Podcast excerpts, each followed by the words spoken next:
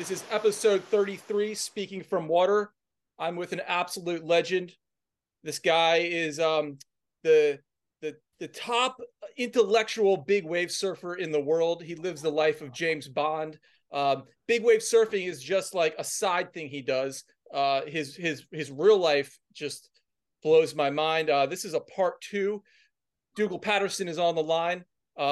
Dougal, welcome to Speaking From Water.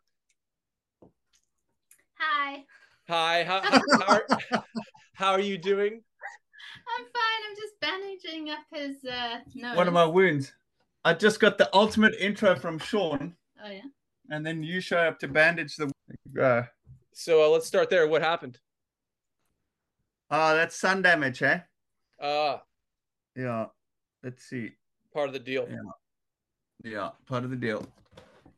So this guys out there listening, this is a part two.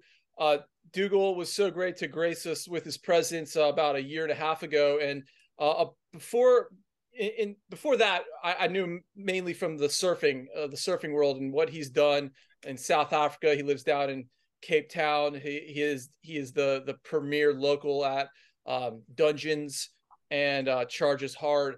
But after the podcast and then following him since, I've just been like blown away by his lifestyle and how he lives and the things he's done really since. So that's what we're going to get into today, and we're going to touch, of course, on the big wave surfing. But there's a few matters of fact that I'd like to discuss here.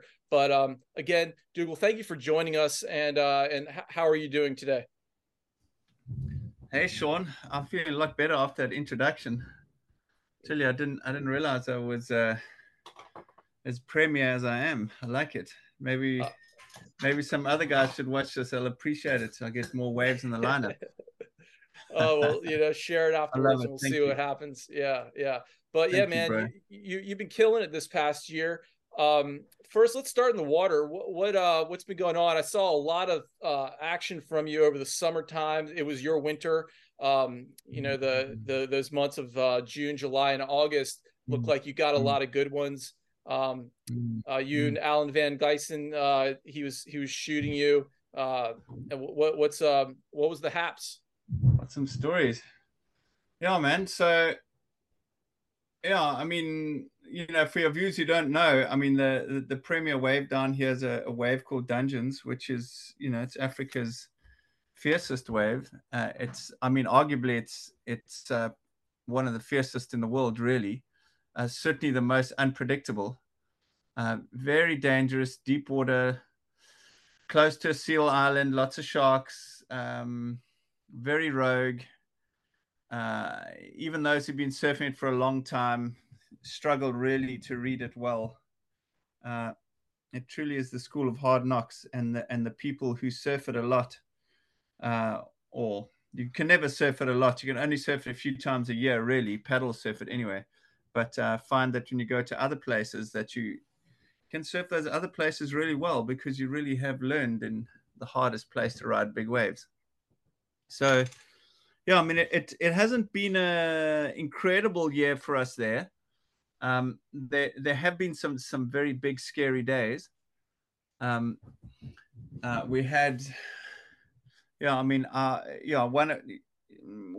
biggest wave is the biggest and most dangerous waves are still being ridden by the oldest guy in the lineup, which is Grant Twiggy Baker, who anybody who knows anything about big wave surfing would know. He's a multiple times world champion. So at age 51, he really is still leading the charge, which is quite phenomenal. It's quite inspiring for a 48-year-old to see that the best guy is still 3 years older than you. But then we've got a few sort of up-and-coming guys who are amazing, and they've had some good waves too. One of them is over in Hawaii at the moment. He's an invitee to the Jaws event. For anyone who doesn't know what that is, it's the world's premier big wave event. But they were expecting an amazing El Nino season, which just hasn't really happened yet. So everybody's all dressed up with nowhere to go. And my friend Matt has been sitting there with his family for 6 weeks, and he's got to turn around and come home tomorrow without the event having run. So yeah, it's been a strange season for us, but maybe it's the story of our lives. It's hurry up and wait. Lots of sitting around, lots of preparation, and never knowing when it's going to happen. How's that for an intro? Yeah, that was great. So I want you to take us to that spot, because it is so raw, and you are so eloquent with your words. Give us the low-down aesthetic of the situation, visually and physically, when it is at its best, and what is that feeling like? Okay, so I mean, in the truest way, it really does feel like you are in a grand amphitheater of nature. You're out there. It's only Dungeons itself is only accessible by boat or jet ski, so once you're out there, you've got this towering sentinel which stands above you. It's a few hundred meters, and then it forms like an amphitheater behind you. These giant mountains that stretch out, and then you've got the Seal Island, which is just in between. When there's a break in the waves, you can hear the barking of the seals. And when the wind's just right, you get this terrible rotting smell that comes off the island. So the whole thing, I think that's why they ended up calling it Dungeons. It's got this ominous feeling of death and isolation, I suppose. But then at the same time, there's, you've got this beautiful mystical aura, that happens because the sun only gets over the mountain fairly late in the morning, and it casts a long shadow over the lineup, and you end up in these scenes where the people that you're with or the boats you're looking back toward are silhouettes. So it has a very otherworldly feel about it, I think, which adds to the mystique of the place. And often when it's photographed or a video shot of it, that's how it comes across. So it's got a very different feel to many other places that are photographed, because the water looks grey or dark grey or green, or just everything about it is ominous and scary. If I had it my way, I would change the name, just because it just adds to the terror of the place. And there really is a sense of terror about it. And as I age more and more, I've found that I clearly have to cognizantly hold it in front of my mind, the fact that there will be a day when the terror is too much. When that feeling is no longer helpful, but where the raw terror becomes a serious. It starts to damage you mentally, really, and when you start to override that kind of mental terror too much, I think it damages you. So I'm having to look at my time out there, and I'm trying to think, well, maybe I've got another 5 or 6 years out there, and then try and plan accordingly, and say how am I going to use my time well. Very ominous place. So here's the thing. What people, and what I didn't really know too much when we first spoke, was how premier of a world photographer you are, and you are also this amazing surfer. And before we get into the photography life, I see that as like a profession, and I see your big wave surfing as like a passion that is just, you're just super, super into, but I don't see the two meeting. And I would like to know, why is it you don't shoot with out there? Okay. Gotcha. Yeah. Once again, if we can send this link to my clients, and they can know just how lucky they are to work with me, world premier photographer, let's do that. Well, we're going to get into that because dude, your work's sick. And, but you could be one of the greatest surf photographers in the world. Like, oh, I see where you're going with that. Yeah. Yeah, so yeah, I mean, it's a I have friends who have had to make that fearsome choice, really, to decide whether they want to pursue a life of recording these things, recording these moments, or actually, you know, riding those waves. I have one friend who's straddled it fairly well. We shot a feature-length documentary in 2018, or he shot it mainly. I partnered him with it. That documented the men who most often ride dungeons, and Rick, his name is Rick Wall, and in the story, he actually, on some of the days, he would set someone up filming, and he would go in and he would ride these waves himself. But it's you normally have to make the choice between those two, and it's. And it is a dilemma for me sometimes, because I can see, you know, you can never turn the mind of a photographer off. So you're always looking at photographs, always taking photographs, always framing, always looking at the light, always trying to decide how it would be done better. But in the end, it's a choice. Do I want to ride these waves, or do I want to photograph these waves? And I do enough photographing of, yeah, my work as a photographer, I'll describe in many ways as it's smoke and mirrors, in a sense. You have to create the best version of real life. So, you know, there's big productions, big teams, that I work with, lots of locations, incredible logistics, strategic people, big client demands, briefs that take a long time to clear, and so often, you know, by the time you get to what you're actually photographing, it's pretty truncated or cut off from real life. You know, you're trying to curate real life, but. So I wouldn't want to do that with my surfing and photography.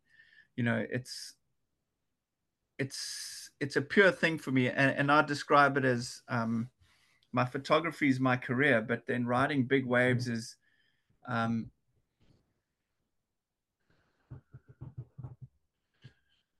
it's a deep calling, and it's a connection, and it's a privilege. That connects me to a world and a time that is passing away, a time where you know, where there were still mountain peaks that hadn't been climbed for the first time, where there was still, you hadn't gone into space, or where there were still rivers that hadn't been explored, and it connects me to, you know, well, land masses that hadn't been discovered yet, because when you're riding a big wave, there's only one of those. You know, each one is unique. Each one is its own thing, and it's never the same. So yeah. I used to think when I was a kid, I had this profound sense of disappointment that there were no more dragons left to slay. And when I ride big waves, I find that there are still dragons to slay. So I call myself a photographer on one side, but on the other.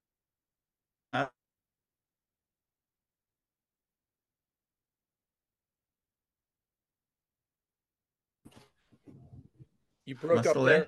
Yeah, you broke up there for 1 second. Oh, hang on, wait. I think you've one of us is muted. Can you still hear me? I can hear you. Can you hear me? Hang on, I can't hear you. Check. Nothing. Check. I can hear you perfectly. Check.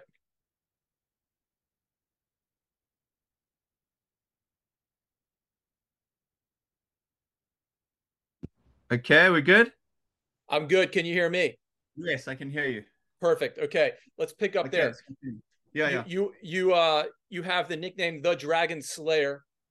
Well, because it's, yeah. It's Yeah, it's an acronym that I use to describe the world of big wave surfing and my approach to it. It's not a nickname that I was given by someone else, but it's an acronym, or it's a way of understanding, or describing what I'm doing. I see. So you view the wave as the dragon, and you yourself, before you go out, you view yourself as the guy who's going to slay it. Now, where the dragon is a deep mythical beast in the tales of long ago. The dragon has always been something that the person must slay to get the girl, to get the money, and it can be all the things that trouble that person. It doesn't have to be a real dragon, obviously. Do you surfing these big waves? Does that give you the gold and the thing that you needed most in life, like when you slay that wave? Yeah, it does, hey? It does, really. Dragon slayers don't live forever. Dragon slayers get old and their arms don't work anymore. Dragon slayers lose their sight, and dragon slayers get old. So it's not a space that you can, that I can always inhabit. But for a time, you can do that, and that dragon also would represent a certain kind of fear. But not fear of the wave. It's the fear of not being able to ride the wave. It's a fear of not being able to be out there. It's the fear of the day that comes when you can't do it. Does that make sense? Absolutely. And here's where I want to go next with that. You're a man of Christ. You're passionately a devout Christian. Yes. Mesh how the two worlds come together, and I would like to know more about your understanding there, because from my own life, my own understanding of the fundamentals of Christianity, it's about the next life, and it's about the well, you pick it up from there. Wow, deep questions. Yeah, that's good, hey. I like what you said in the introduction. If I would describe myself, also another way would be I'm a big wave philosopher, and for me my journey of riding big waves has been an outworking of my faith, and the way that I may have described it, to you in our previous conversation, but the way I describe it is I've experienced that there are thin places. Did I tell you that theory last time? You did, but brief us again for those out there who might not have heard. So a thin place is the place where the envelope between this world and the next thins, and it's in the proximity of death that the life within us is most affirmed. Like, those are my words. That's my best way of explaining it. And I guess another way would say, you go into these thin places where you get to feel that sense of exposure and that sense of the possibility, where you can feel that that this world that we live in is temporary and passing, and that our part in it is tenuous and fragile, and yet we get to return from that thin place back into this life that we have, which is full of paying bills and picking the kids up from school, and getting a flat tire, or car flat tire, or having to buy sunscreen, or shooting interiors of airplanes. But one day we'll go to that thin place, and we'll pass through it, and and we won't return to this world, you know. And it's like our life can continue. And for me, it's become like a way of understanding my faith. It's a way of passing through this thin place where I begin eternal life, and that eternal life for me is a voluntary one, and it's a choice that I make in this life to expose myself to the teachings of Jesus through the Bible and through living in community with other people who have also spent time exposing themselves to the teaching of Jesus. And somehow that a decision that we make on this side to explore friendship with him, when we get to, when we take that final journey, or when we finally cross over, it's like if we are still moving toward friendship with Jesus, that friendship will continue into eternity. Yeah. When did you discover this in you, or were you raised this way? So the thing about a journey of faith, Sean, I mean, I'm sure you understand this in some way, or perhaps this is new for you. I'm not sure where you are with your faith. We can, but it's not a static thing. There's that phrase that says life has to be lived forwards, but can only be understood in reverse. So I've found that to be true with my faith. As a child, I experienced my faith in one way, and I experienced profound disappointment with it also, in a way that, in a sense, where I experienced a kind of hypocrisy in myself, and I rejected my faith. And then I later, sort of in my early 20s, I returned to my faith because I saw the evidence of a life so completely changed. A friend of mine, so completely changed that it gave me the courage to relook at my Christian faith.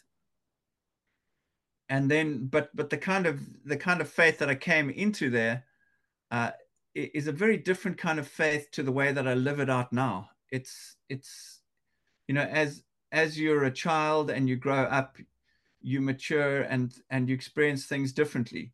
So initially I thought that when I was age 20, that I had become a Christian for the first time. But as the years passed and I began to reflect on my upbringing in a different way, I realized that from my earliest memories, my parents were taking me to just a Sunday school, you know, on Sunday, where I'd go to a very simple traditional church, where we would hear stories from the Bible, and those stories made sense to me. And when people told me those stories, I would have visuals for those stories. And those stories somehow went into the foundations of who I was as a person. So reflecting back on my journey, I would say I began my life with a deep longing and a curiosity about the person of Jesus, and what I would term as the mighty heroic stories of faith of the Old Testament were utterly intriguing to me. And then in my early 20s, you know, I returned back to that, and I began, but this time it was the person of it was the distinct person of Jesus that attracted me, because this friend of mine had been in such a terrible had been through such terrible life circumstances and situations, that kind of, and she was so profoundly broken and given over to the most terrible vices. And she one day went to church and she told me, I've gone to church, and it wasn't irrelevant. Didn't seem like anything that would make any difference to me. And yet what I saw was something that was hopeless, beginning to heal and have hope again.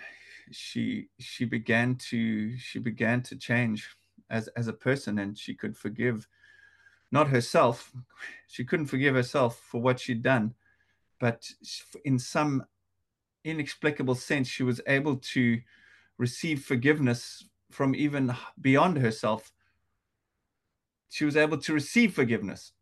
And that began for me just this rather complexifying journey of trying to understand what is forgiveness and why is it so important that we receive this amazing forgiveness and live in that way toward others. And it continues to be my greatest struggle and greatest mystery, forgiveness between God and man and between man and woman. How's that sound? It sounds amazing. So would the forgiveness be the bedrock of the faith? Yeah. Sean, I mean, your questions are good. You're very good at this. I would say at the white hot center of the universe would be the profound mystery that is forgiveness. Yeah. Forgiveness between, you know, a God who created men and women, and the only way that we can have friendship with him would be some kind of transaction of forgiveness that, when received by us, allows us into a friendship with him. Yeah. And yeah. So yeah, what could be of more utter intrigue and then getting to know the God of the universe through this bizarre act of forgiveness. And from what I'm hearing, it first starts with forgiveness of the self. You must know the self. You must know your pains. You must forgive yourself. You must be nice with yourself before you can then forgive others for maybe what you perceive others have done to you. And in that, you find the peace. Do I have this right? Yeah, that's pretty good. I mean, it's funny that you bring this up. This morning, walking on the beach, and I was listening to Audio Bible, and the scripture that they were reading from was, I'm not sure where it is, but it was the Pharisees and teachers of the law coming to Jesus, and asking him and saying, What is the greatest law? And Jesus says, love the Lord your God with all your heart, your mind, and your strength, and love others as yourself. In these two commandments are fulfilled the entire law. And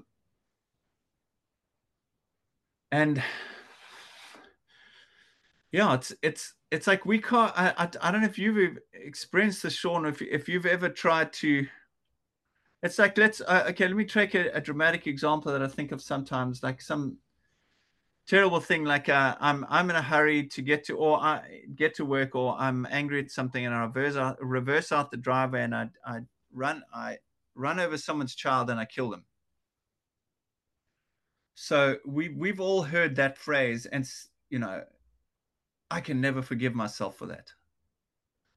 And you know, I think all of us have some story like that where we can fixate in mind and say, if I did that, I could never forgive myself. And somehow there's like this justification of, yep, okay, sure, yeah, you can never, you know, sure. Like that's like something that's like, yeah, that's a thing you can, but that makes you God in your life. If you say, I could never forgive myself. You know, because what, you know, it's, we don't seek our own forgiveness. That makes us God. Do you know what I mean? 100%. Like if I'm looking for my own forgiveness, that means everything comes down to me. If I decide to forgive myself, then it's kind of God, but it's, you go beyond yourself and you go like, so you look for God's forgiveness. And once you kind of have that, you find that the eyes come off yourself and you look and you say, well, it looks like God has forgiven me. So you try to understand, not like forgiving yourself, but you try to understand what it's like when God forgives you. And with that comes an overwhelming sense of gratitude and friendship and relationship and trust. And then that somehow is meant to flow out into the other relationships in your life, which would be easy with your, you know, in the best case scenario, with your wife and children and your closest friends. But it gets harder from there. You know, it gets harder from, you know, maybe it's the neighbor across my road who reverses and killed my child because they were drunk. And then it's like, no, I could never forgive that neighbor. That oak must rot in hell or whatever, you know. But then the Christian faith says, no, I've forgiven you. You can forgive that guy too. So it's yeah, the repercussions of it go out with very, very, very difficult and miraculous, some of the things that we're asked to forgive. I want to come back to this on a larger macro scale, but you touch upon something here that I want to take to the ethos of surfing, and yes, and that is you know, when you surf a wave, it fills you with so much. Yes. You're almost like a god. You feel yes. Godly.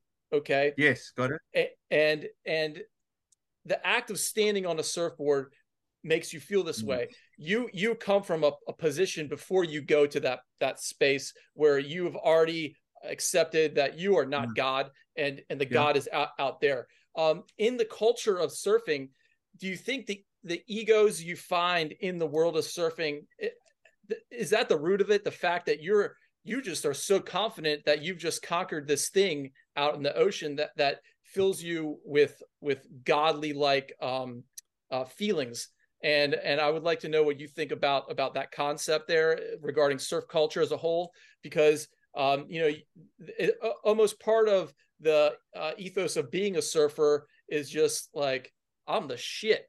And how does that work in the world as you see it in the people that you've been around and in the surf world that you've met so many people in? Yeah. So, I mean, the most sort of like obvious or tangible evidence of that would be some form of localism, perhaps. You're saying where maybe like somebody in particular would say, this is my place, these are my waves, and then that sense of ownership gets even amplified because they can now ride these waves in a better way than you, or at least, they can have the best waves. Yeah, I think it's I mean, I obviously I have a real problem with that, and it's probably the reason why I will never claim local status anywhere. This sense of ownership, you know, it's of a place belonging to you. It does inflate that kind of God, that sense of this is mine, and I can control these waves, or I am somehow these waves are mine. I think the person who primarily damages is the person, you know. And I mean, you just got to think back to the terrible tragic story of, are you aware of Sunny Garcia? Absolutely. I have a picture of him right over there.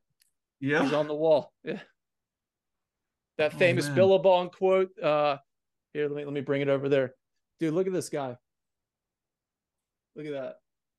Only a surfer knows the feeling. is what it says. And I had that on my wall. I had that on my wall. Wow. 12, and I still live with it today. Sunny Garcia, I met him. I had the pleasure of meeting him one time here at our local beach. He came to town. Great, great dude. West side of Hawaii. But continue. Yeah. Wow. So, I mean, perfect example then, you know, we think of Sunny Garcia who when, you know, the worst version of him, you know, represented a, you know, a very aggressive form of localism, very, very confrontational, very, yeah. And this sense of, you know, entitlement, I suppose. And then, and now, you know, it's a guy who faced, you know, the most terrible sadness that can overcome a human heart, you know, where you despair of life and where you think my only way out would be to decide when I die. And then you know, and instead someone who wasn't able to take his life, but now lives kind of, yeah, I mean, he's physically handicapped, mentally physically handicapped, and as far as I understand, and it's a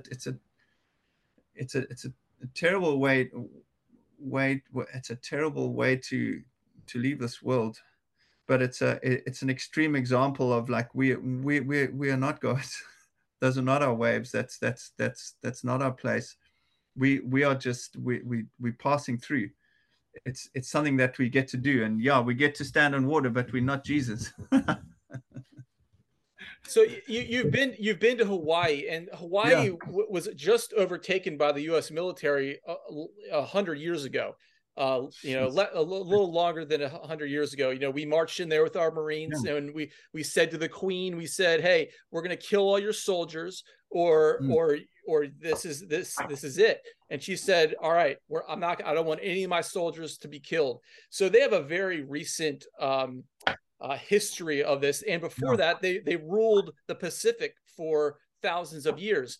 And like, I almost can kind of give the Hawaiian culture a pass on the localism because that's where it comes from. I understand, you know, but I mean, honestly, like I've been to Hawaii 16 times, and I've never had a problem with one Hawaiian person because I come from a spirit of aloha, just like they do. And I think the machismo is what they don't like. And that's when you get the front of the localism. And like, I want to like, if you want to comment on that, but I also then want to tie it to this macro problem we have in the world, but maybe if you want to say something about that before I connect this. No, I agree. I think it's important to acknowledge that there is a good side, a very good side to localism too, which is exactly what you just described, which looks like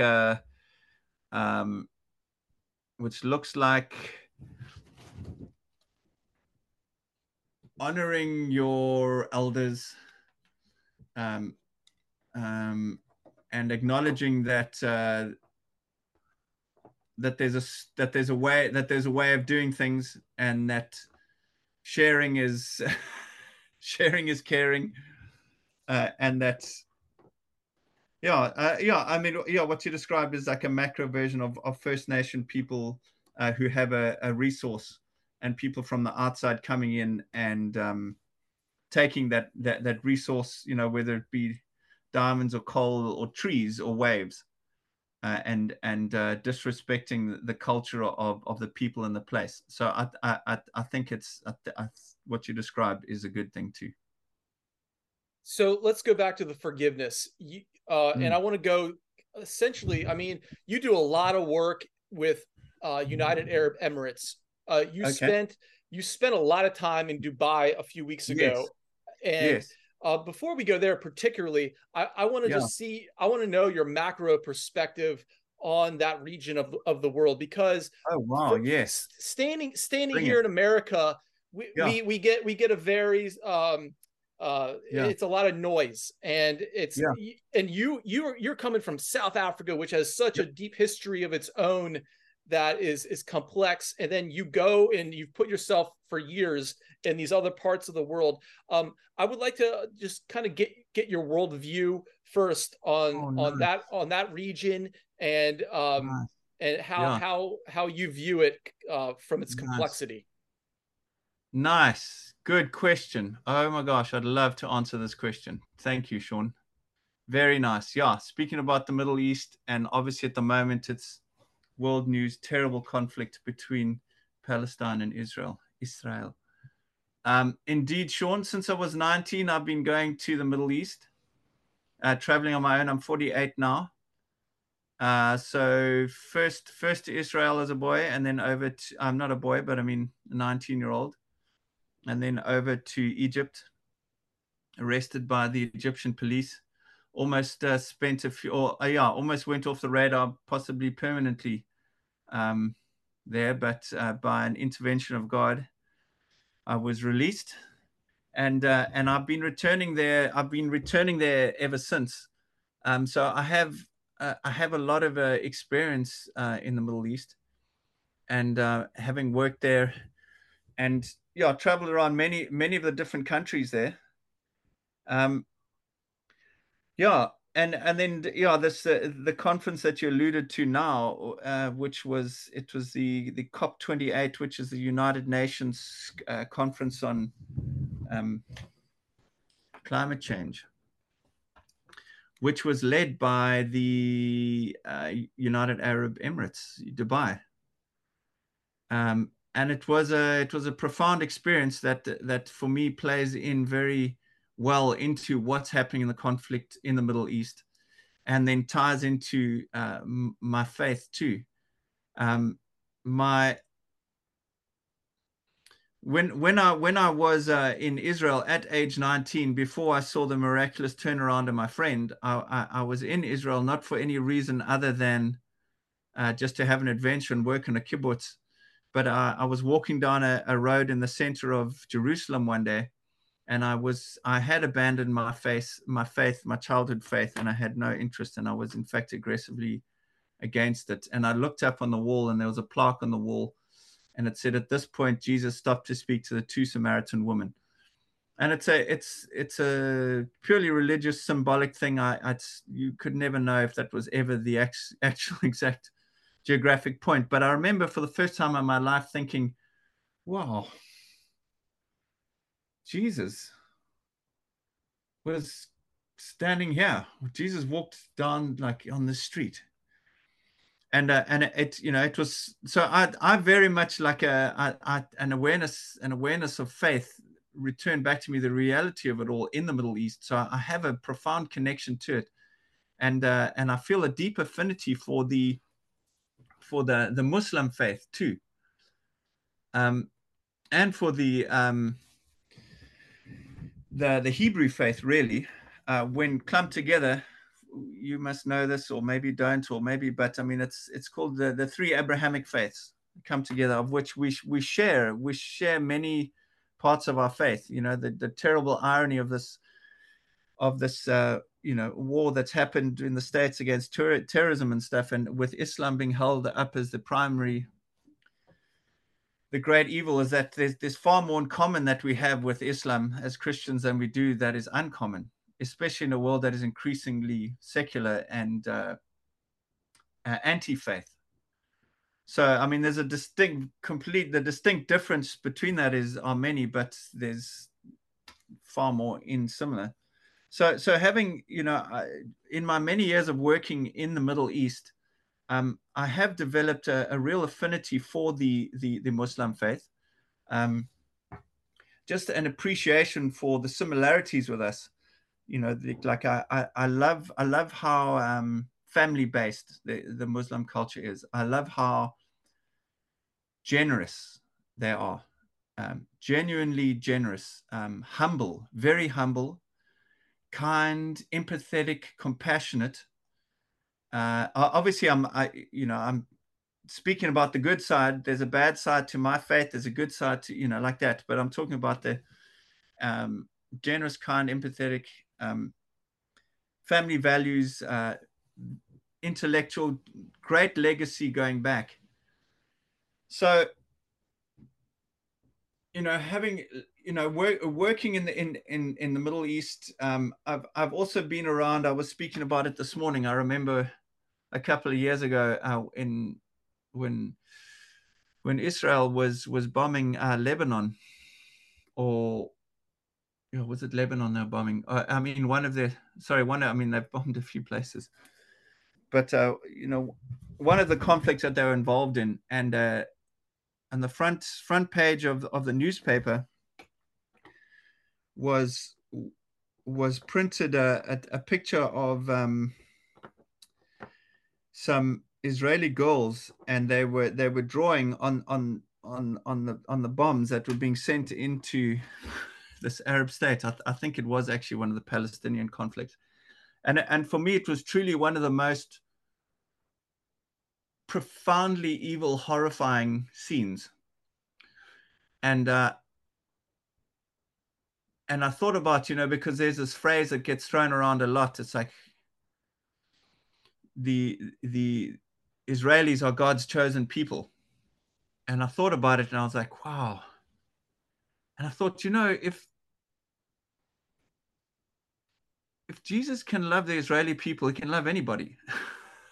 It's kind of like they're a macro of all of us. We're all capable of the worst kinds of evil and the best kind of acts of good.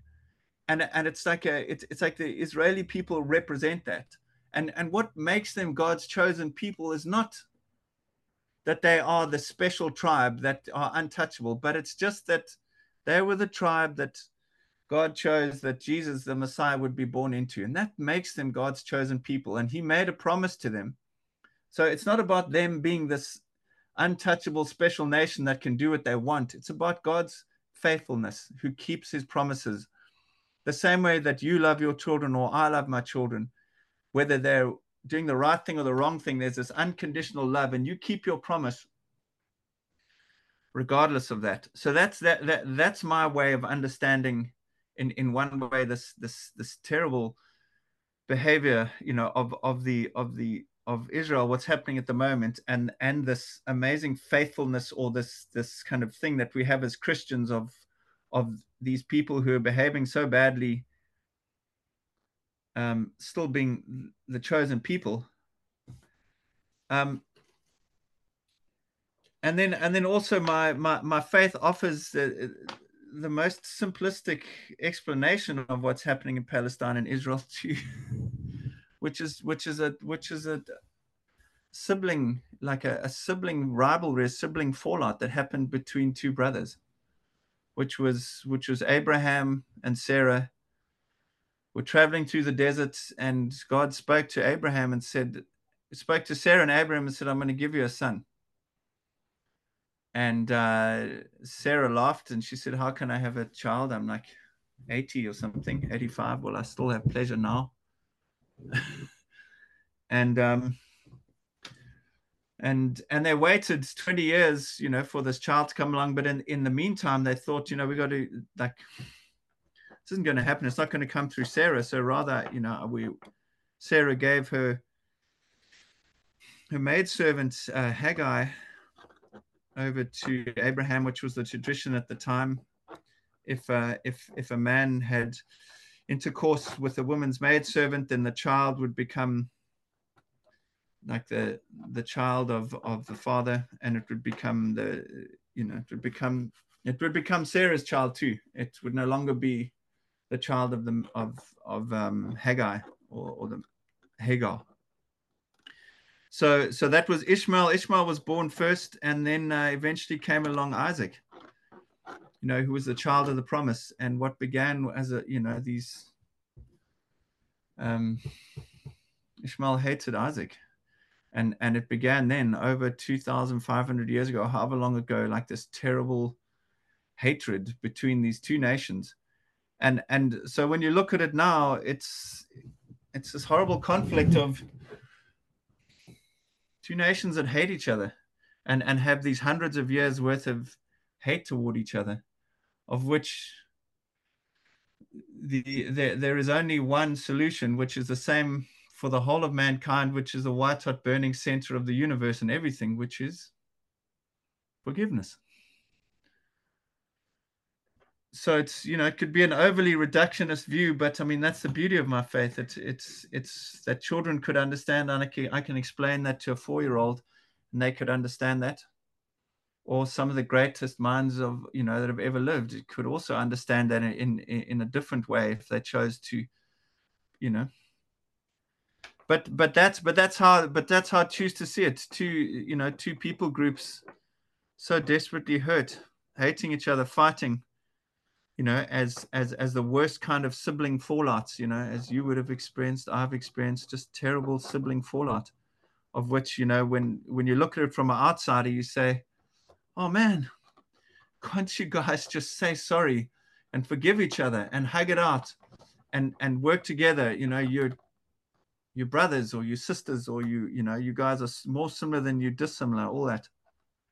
That's a big answer. Does that kind of answer? Is there anything there? Yeah, that you laid the land very, very strongly. And I want to go to the present moment. Or a few months ago, the UN Climate Summit 2023 was post October 7th, I believe, right? It was after the invasion. So you were there shoulder to shoulder with the biggest world leaders and the biggest in Dubai.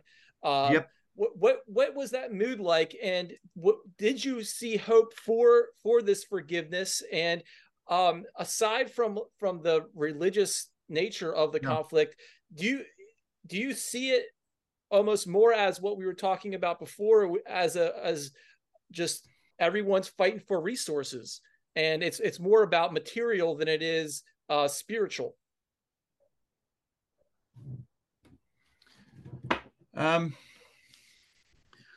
Yeah, look, I mean, as per your introduction, I'm a big wave surfer, photographer, and a common man's philosopher, and I'm a man of faith. So I'm not very clever.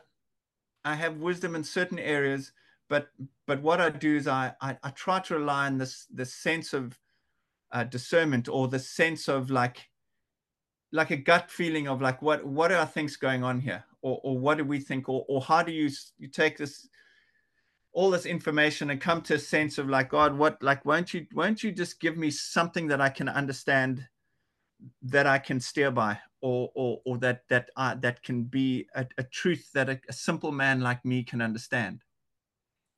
So at this conference, I was assigned, to follow one of the main ambassadors at the conference, who is from the United Nations. And before we arrived at the conference, right there, you know, we flew in from South Africa to go and be part of this media team. There were 50 of us.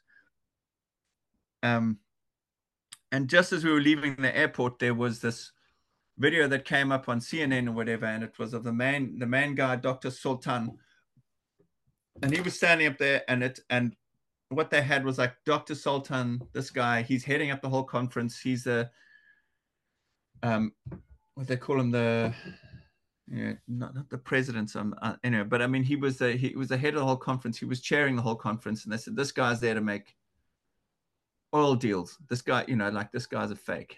Like that was the vibe arriving. This whole thing's discredited. So we arrive like this, and that's, you know, that's what we go in on. And it seems like a farce. It's being held in a country where the primary economy in a big way comes from oil and gas. So it's like, oh, what a farce, you know, having in this place, these guys are just rich. They're doing this. So I'm not an environmentalist by any stretch of the imagination. In fact, I've been profoundly against it in some ways because of the negative side of it. I've seen negative side would be catastrophizing, a kind of negativity, a kind of aggression, antinatalism, which would be like against, you know, people having children, this kind of sense that like the earth is somehow bigger than God, and the earth, people must die, and so that the earth can now heal itself, Mother Nature thing, you know. So it's in a way, it's like environmentalism to me almost became like a religion for people who had abandoned their faith, like a sort of new world religion you know, that discredits like a creator who sung creation into being, as C.S. Lewis describes it in Narnia, singing this beautiful thing, like there was darkness and he sings and the sun begins to, the horizon glows and you start to see things growing and the sound and the very air itself vibrates and creatures are sung into existence, you know. So that's far more, yeah, I like that, you know, that's where I come from. That's my faith background. So anyway, so we go into this conference on this ground and I'm like, all right, I'm following one of these main ambassadors around and I'm within touching distance of some of the world's most important, like, leaders, world leaders. Love you, my daughter. My daughter just blew a kiss through the door. So important world leaders, and I'm following around like one of the main ambassadors, and I'm like, what's going on here? What do we go? And I'm going into rooms full of like bankers, the people who, these hundreds of billions of dollars that are being funneled into the environmentalist movement or trying to be pledged to. These are the guys who are actually handling the funds, handling the money, and big industry leaders and like world leaders from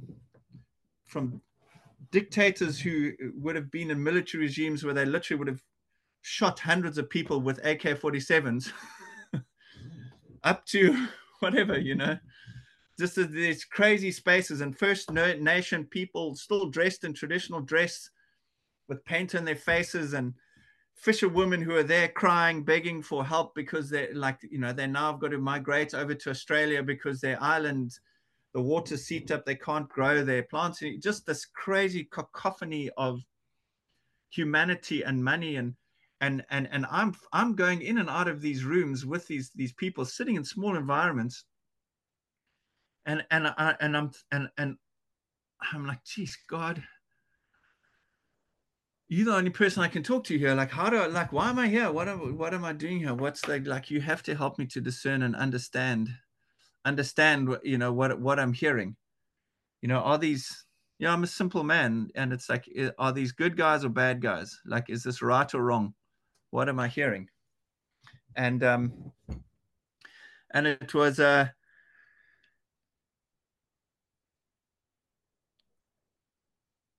you know, the Arab guy that I was following around, I was like, okay, I don't know if this guy's got Asperger's. I don't know, you know, not that's a bad thing, but I mean, Asperger's, you know, comes with its own set of, you know, a distinct way of moving through the world. So I don't know if he's got Asperger's. I don't know if people are kissing his ass. I don't know if he's like doing some deals. I don't know, like, is this good guy, bad guy? Is he a liar? Is he a crook? Is he a whatever, you know? And he's saying a lot of the same thing over and over again. And I'm trying to discern, and everybody's using the same stuff. And, eventually we go into one of these rooms with it where it's academics and journalists, and there's this thing, it's called, you see, I'm not clever enough to remember the term, but it's a legal term, which means it's like Clapton House rules or something. It's Hamilton House, something like that. But it's like, which means that you can't quote what people say in the room. So it's like what they say, yeah, you can speak freely. And what this guy did was he put down his paper and he spoke freely. And he started to speak, and he started to tell people about stories about poor people. He started to tell stories about places he'd gone where he'd met the least and the lowest who were most affected by climate change. And I was like, whoa, what's going on here? And I went over to one of his aides in the corner and I was like, dude, what's going on here? What's this guy saying? Like, does he really care about poor people? Like, how can he talk like this now? Is this for real? And his aide says to me, yeah. He says, you know, for the last year that he's been traveling, he said, this guy's tired, man. The ambassador's tired. He's been all over the world. He's met with all kinds. He's been to, and he said, yeah, he cares. He really cares about poor people. And, you know, for it was in that moment that it started to turn around for me, where climate change became not just about degrees or big money or making change or spotting the next thing, but it became about standing up for the poor. And I suddenly realized that this guy cares about the poor, and Jesus cares about the poor. Jesus came for the least and the lowest. Jesus said the meek shall inherit the earth. And it was on that moment that it started to spin for me, where I thought, wow, these Arab guys have been discredited for the longest time by the world. They were camel herders 2 generations ago. They had nothing. It was just sand. Everybody knows their money's been sucked out the ground in oil. And there's been terrible excesses that they've done in the terrible human, tragedy, particularly around women and children in those areas. But at the same time, it's not really like that. It's changing fast in those areas. But these guys are standing up for the little guy. Like, these guys have been discredited, but these guys have got their eyes on the future, and these guys are going to make the big ships turn around. These guys are going to actually hold these big nations accountable for the pledges that they're making. And there were many firsts in that meeting. There were people that had been invited into the room for the first time.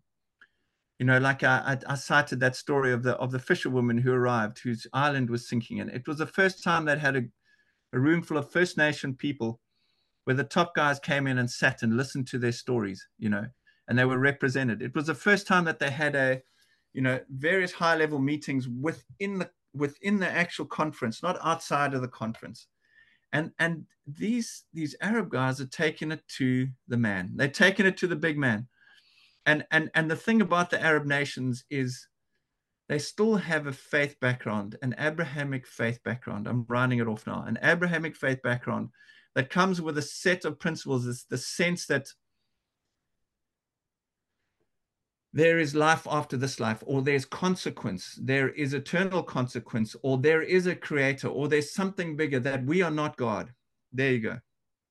Tying it into the story of Sunny Garcia or surfing. Like, they still carry into the room this deep reverence, the sense that there is a God and we're not him. Sure. Said a lot. Did you get the sense at the end of the conference that anything was accomplished that was going to actually change the environment? And I'm not a scientist, you're not a scientist, but I study the science of it, and yeah, there's a predominant discussion that the damage has been done, and any of this trying to change, yeah, carbon footprints and, yeah, whatnot is a futile effort. That's, like you said at the start of your talk, yeah, what is really about, like, just manipulating money and who's got, yeah, the power. So at the end, and because I was following you on the Instagram, I was listening to the news coming out of the event, and they went an extra day because they were still negotiating. Yes. And then at the end of it, they were like, well, if that finished, and there was a blueprint, but no final, yeah, thing was made. So everyone left without there being, yeah, a big deal. And at the end of the day, you have behemoths like China and the United States that, yeah, are going to do what they're going to do. Like, yeah, I live yeah, here in America, and, yeah, and the United States, they're going to, the, yeah, powers that be are going to do their thing. So, like, yeah, how, yeah, okay, how did you come out of it? Oh, that's good. That's good. So the big business of the future, it's very uninspiring. Okay. Like the outcome, basically, there will be massive climate change. These big changes will be made, but not for the reasons that a lot of the environmentalists want. It's because it's big business. It's the business of the future. It's great ideas. It's inspiring. Like, it's the next practical step.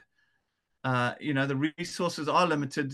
It's going to happen. So yeah, it's happening.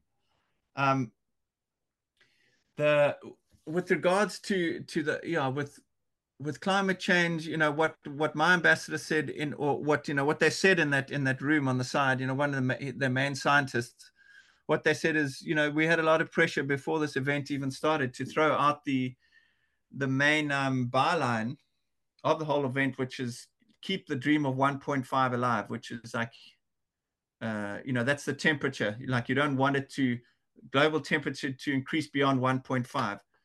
you know, what their main scientist said is, he's like, you know, it's gone beyond that already. But we, so it's now like a, it's a call sign. It's not a, you know, my understanding was that it's no longer a scientific reality that we've got to keep it below, because it's already gone beyond that. But what I found very inspiring in there was, you know, I thought climate change was all about stopping having children, letting poor people die, you know, letting the rich people kind of become richer and live, and sort of trying to everybody become these godless or these faithless first world countries. But instead, the reality is far more inspiring than that. You know, like the, excuse me for not remembering his name, but the president of Brazil was one of the heroes there of the thing, because they've, you know, Brazil's managed to reduce deforestation by 80%, which is like, I was like, what? But Brazil are the bad guys. But they're not, you know, the thing is, they're doing it. So with the environmentalist movement, like one of the things that makes me so unhappy about it is, it's like there's this, do it now, fix it, you're the bad guys. Like these are the, like this is that, like it's, there's a lot of villainization and attacking, and it's got to do now and change. But like the ship is turning around, and it's turning around very slowly. It's a big ship to turn around, but yeah, I mean, the ship's turning around, and the inspiring reality is, you know, climate change, one of the biggest things that they need to affect climate change is they need more forests, and they need a healthy ocean, which is like, wow, that's amazing. Okay, more forests, that's good.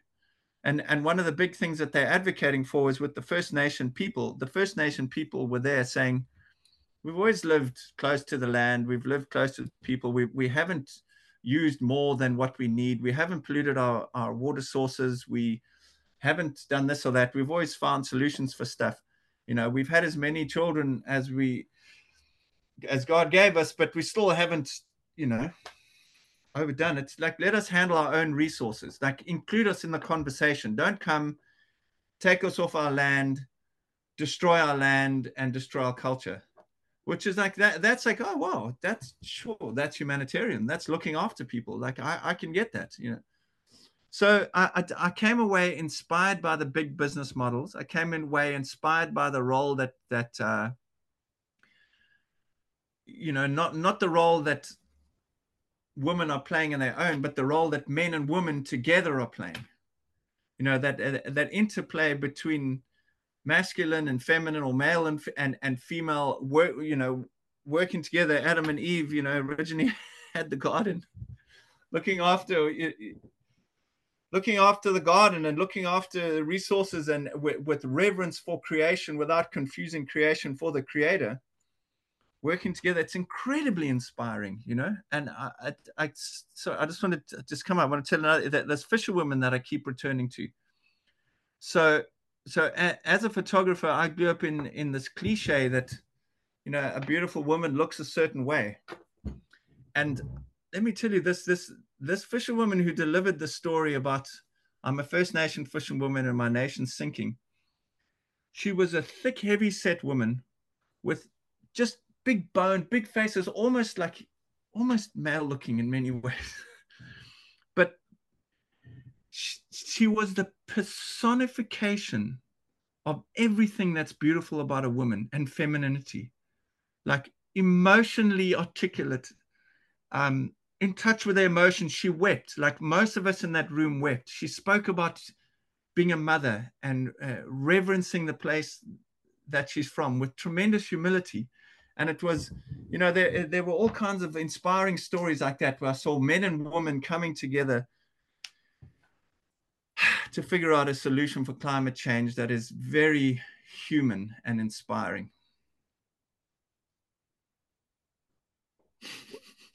So good and deep. Thank you. What's the camaraderie like amongst you and the other photographers at an event like that? Are you guys talking, or are there others, or were you the, like, what's the culture Mm.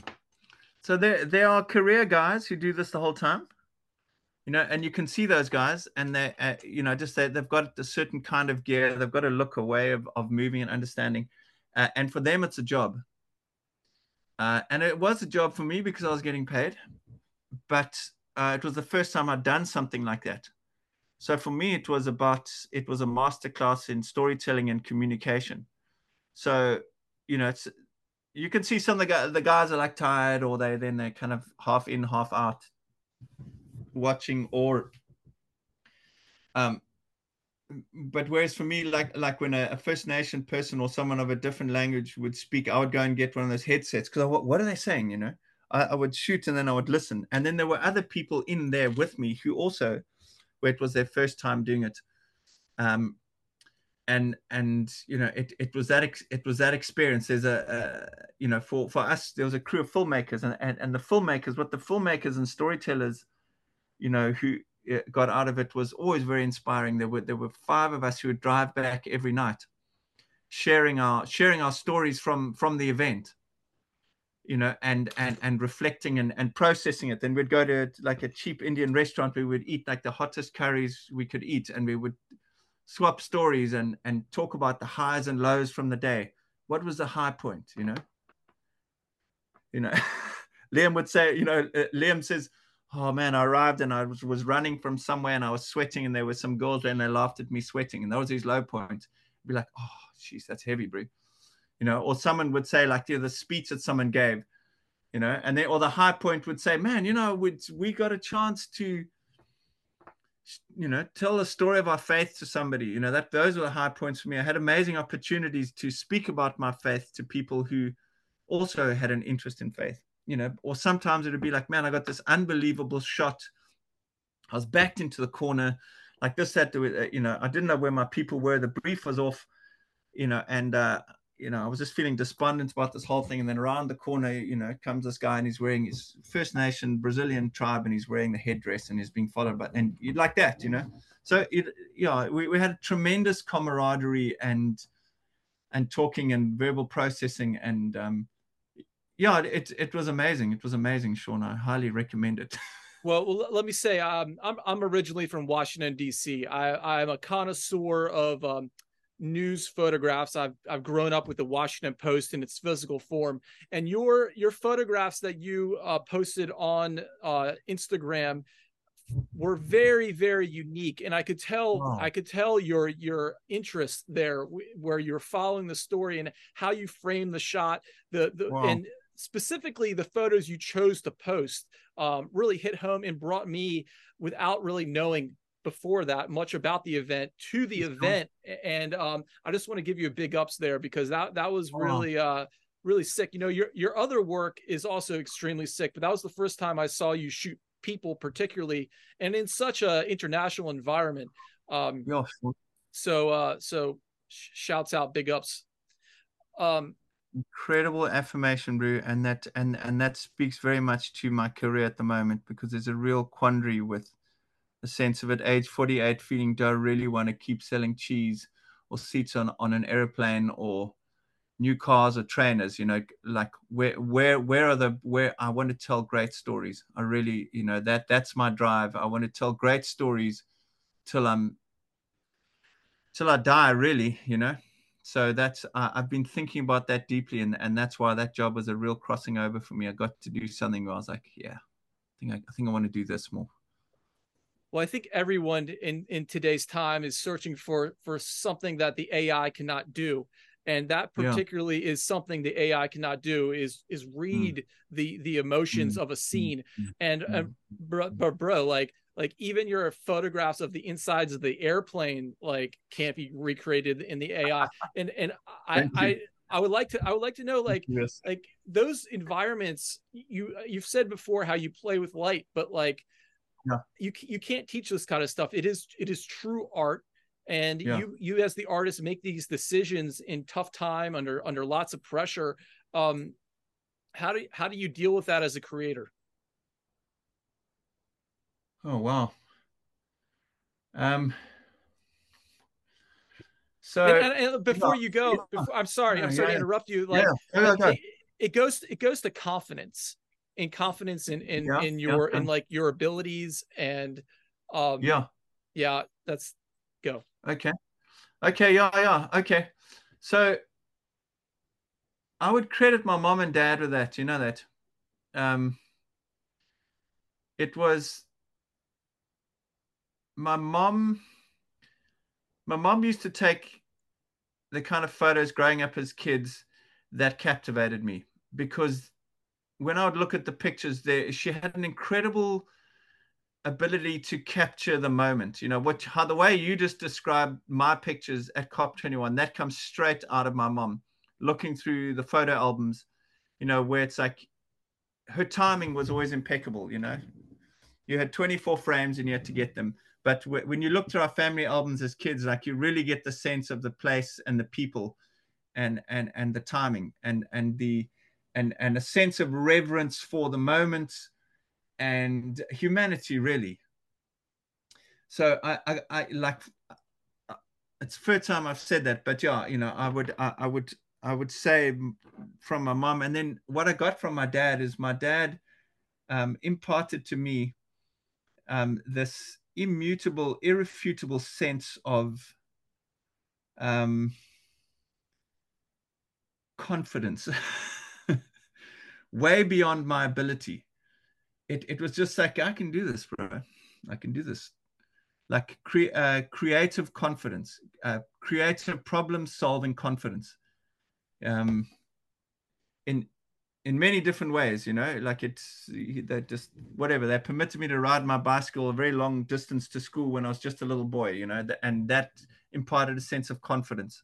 You know, whenever like low points, my dad was always like, you know, you're the same as them, you can do this. And that flowed over into my photography. So my primary skill set as a photographer is my, I'll use the word again, I've used it a lot, my reverence for the story. And I'm definitely not an artist. I'm not artistic. I'm a creative problem solver. I'm a visual creative problem solver. And I love to make people happy with my pictures. I love to get the best version of what's really there. And somehow, integrated with that is the same big match temperament that comes with big waves. Like, the bigger the occasion, the more I can rise up. You know, I've learned how to read the room. I've learned how to talk to people, you know, who are high station, the same as people who are low station. I've learned how to engage people. I'm deeply interested in people, genuinely interested in their lives. And that allows me to engage with people I'm photographing. I'm by no means a marketing network guy at all. In fact, it works against me, because I'm so interested in people that, you know, I'd rather have friendship with someone than try and tap them for a work contact.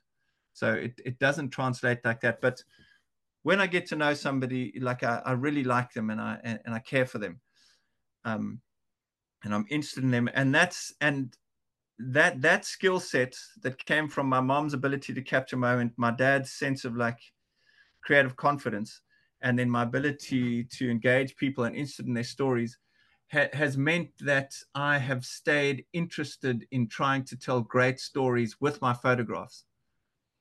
And yeah, that's what, you know, hopefully that's, as you said, you know, AI, I think AI is the most unbelievable tool. I absolutely love AI Photoshop. It's amazing, you know, but it can only, you know, use it to make real life look better, I suppose, or something, but not to recreate things. But yeah, AI could never take that skill set that I described, which is a love and a reverence for humanity and people and telling great stories. What is the next great story you want to tell?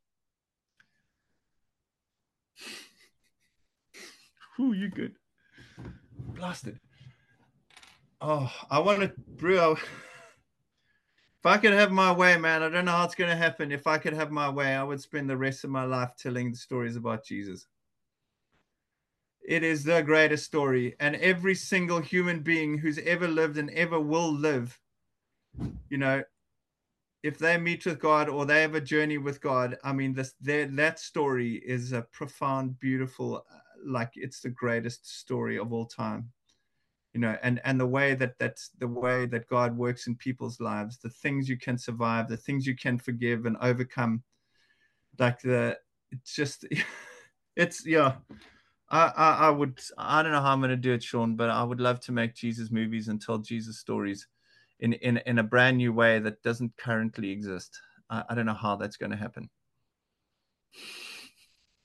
So good. So before I move on to my next little thing, I'd like to talk about what's the wall look like full of spaghetti in that regard? Like, are these picture movies, or are there actors? Is it cartoons? Like how do you want to? I'm trying to visualize your method. How do you do it? Yeah, how do you do it? When I say in ways that don't currently exist, I mean that's not true. Maybe it's like ways that currently don't exist, meaning like stories that haven't yet been told, that are like an unending amount of these stories, you know, with like eternal value. So I mean, so definitely, I mean, it's amazing that you've tapped into that those cop pictures and those cop stories, because that's exactly. I would love to try to figure out how to make Jesus movies, real life documentary Jesus movies, with real people, that are like those kinds of photographs. Something that is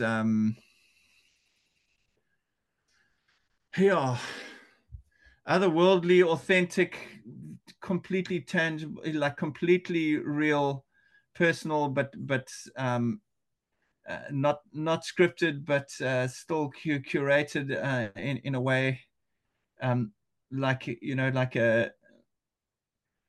they say about there's a quote that Jordan Peterson says about when he's talking about public speaking, and he says public speaker, if you want to give a great public speech, like a really great talk, you've got to prepare 3 times the amount of content that you need, and you've got to never know how it's going to end or where it's going.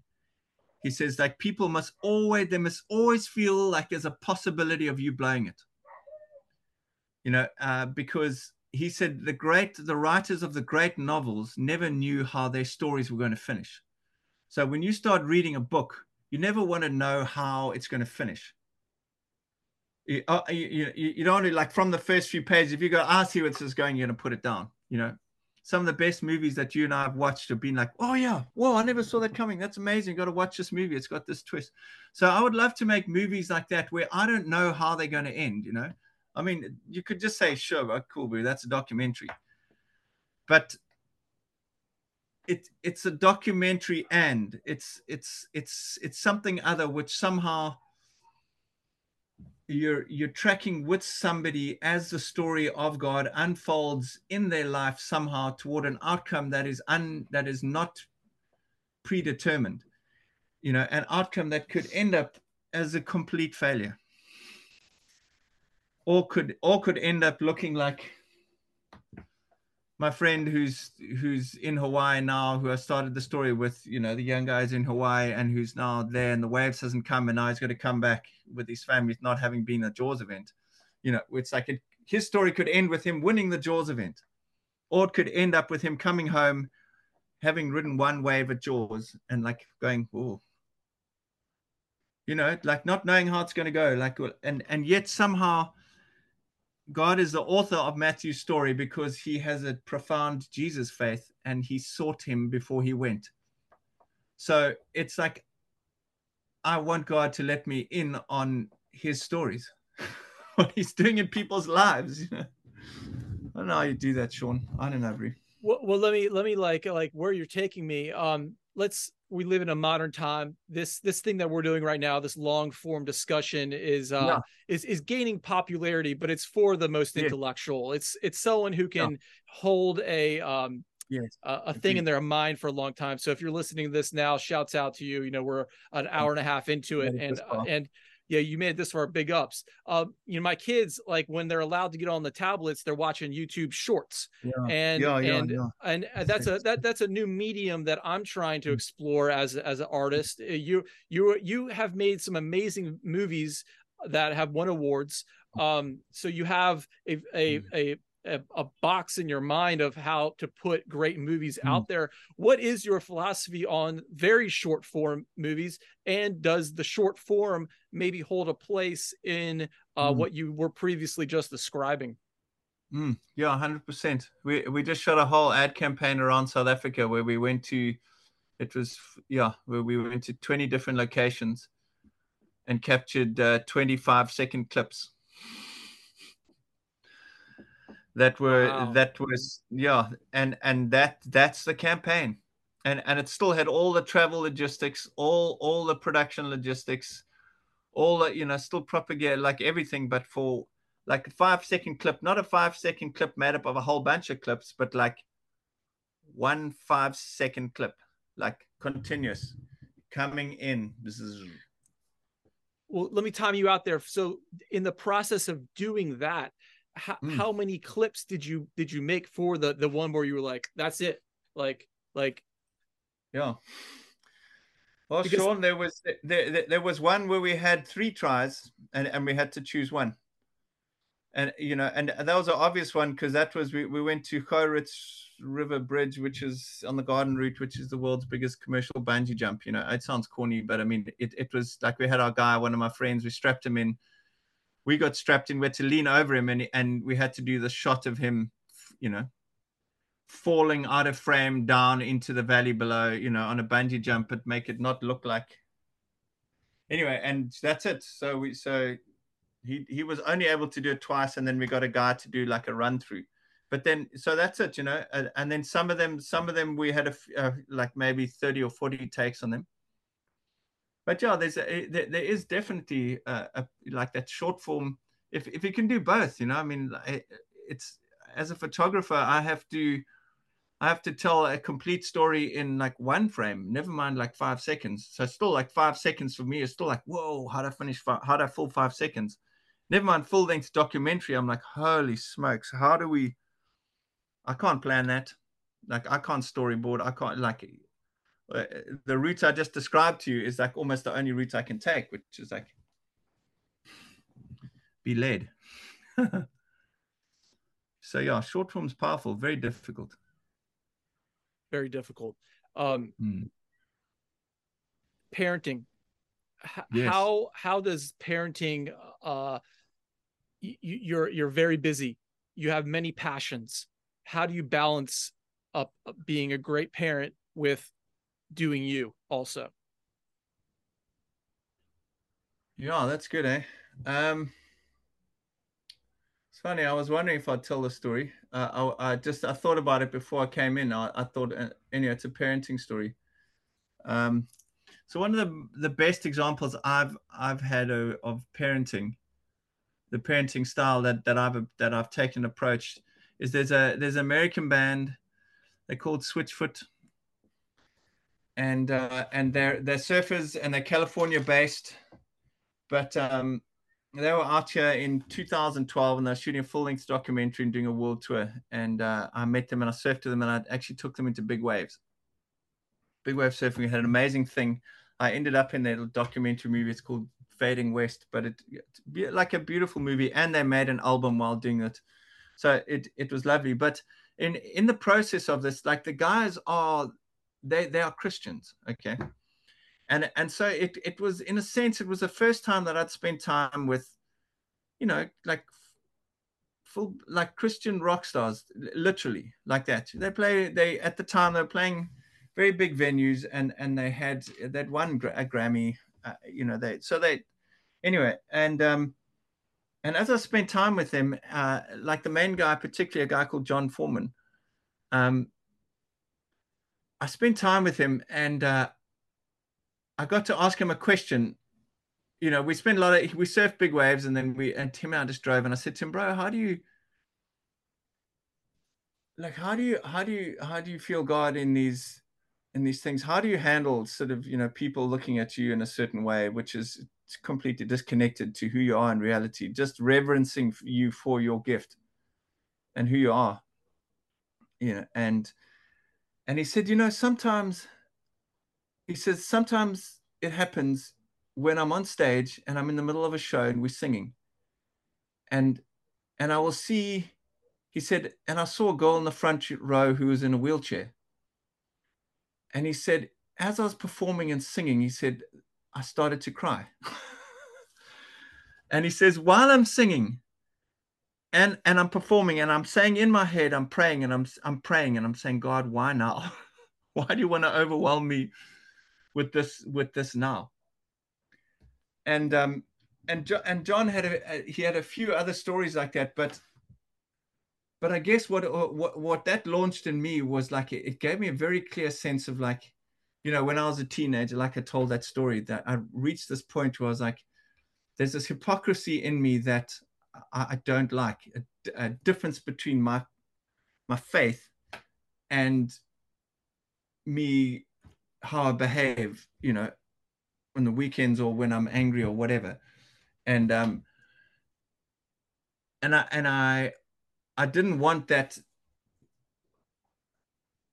for my children. I wanted them this integrated kind of faith that I experience now and that John had just described. And the band went back to LA a little while after like that. And by hook or by crook, some unbelievable set of circumstances, 2 weeks later, I wound up in, where was it? It's Santa Cruz, maybe, in the States, at a dinner party with his parents. So it was 2 weeks later. It was unbelievable. So anyway, a long story, but and I said to his parents, I was like, okay, you have my full attention. You know, I was with your son 2 weeks ago in South Africa. I saw something in both of your sons because, you know, John and Tim are both in the band and they've both got this incredibly integrated whole thing where they're successful, they're accomplished, they're skilled, but they love and they give and they're kind and they say sorry and their faith is who they are. And they're not out there necessarily always singing Jesus songs, like in the lyrics, but who they are flows out of that, etc. And I had a conversation with them, and they explained their parenting style to me.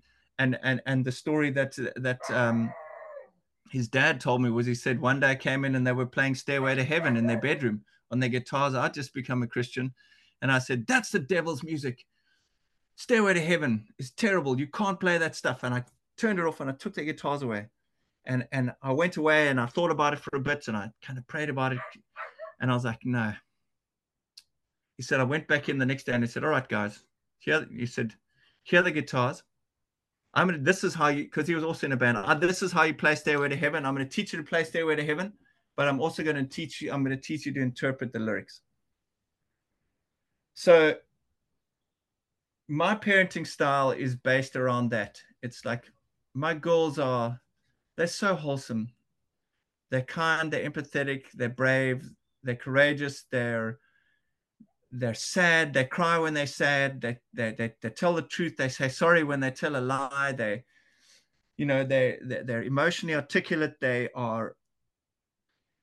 astute, many things, you know, and at the center of them is a deep, profound friendship with God, which doesn't come from me, but comes from some facilitated environment where I've taught them how to play Stairway to Heaven in life and interpret the lyrics, what is right and wrong, how does our faith work to the best of my understanding of it, you know, that they are somehow people of value, not a religious faith, but a faith that looks more like a friendship. Beautiful. Beautiful. Now, before we wrap up, you know, I end these podcasts with the question of the meaning of life. I've asked you this before. Has it changed? Say that again. The what? The meaning of life. The meaning of life. Oh man, yeah, for sure. Hey, it hasn't changed, but let me try. I'll probably answer it slightly differently. Maybe in context of this what I've just said now, you know, in this podcast, the theme of it, and you know, the struggle that I face daily, I would say the meaning of life is forgiveness. Forgiveness between receiving the forgiveness that a loving God has given us, unmerited, unearned forgiveness, and the terribly frustrating, difficult, heartbreaking, rip-roaringlessly funny, challenging, great, mystical process of passing that forgiveness on to others. Epic, Dougal. Man, like every time I speak with you, I go to another level, and today we went to a glorious high level. I can't thank you enough for your time. Any content I see out there that you're in, I consume it. I love your posts. If anyone out there is listening to this right now, please visit Dougal's Instagram page. And I'll put a link in the description below. His website's also super sick. It's where you can find his amazing photography. The professional corporate work he's done is just, you've probably seen it on airplanes and in bougie magazines. So get a look. What's next for you today? It's the evening time. The kids are coming home from school. What's a Friday night in South Africa look like? Pizza movie night, bro. Beautiful. Pizza movie night. What you guys gonna watch? I don't know. I'm gonna have to go and find something. Eh? I'm not sure. Something old school. Excellent. Excellent. Let me get a PS question in there. What is your favorite movie of all time? Mm. Sure, bro.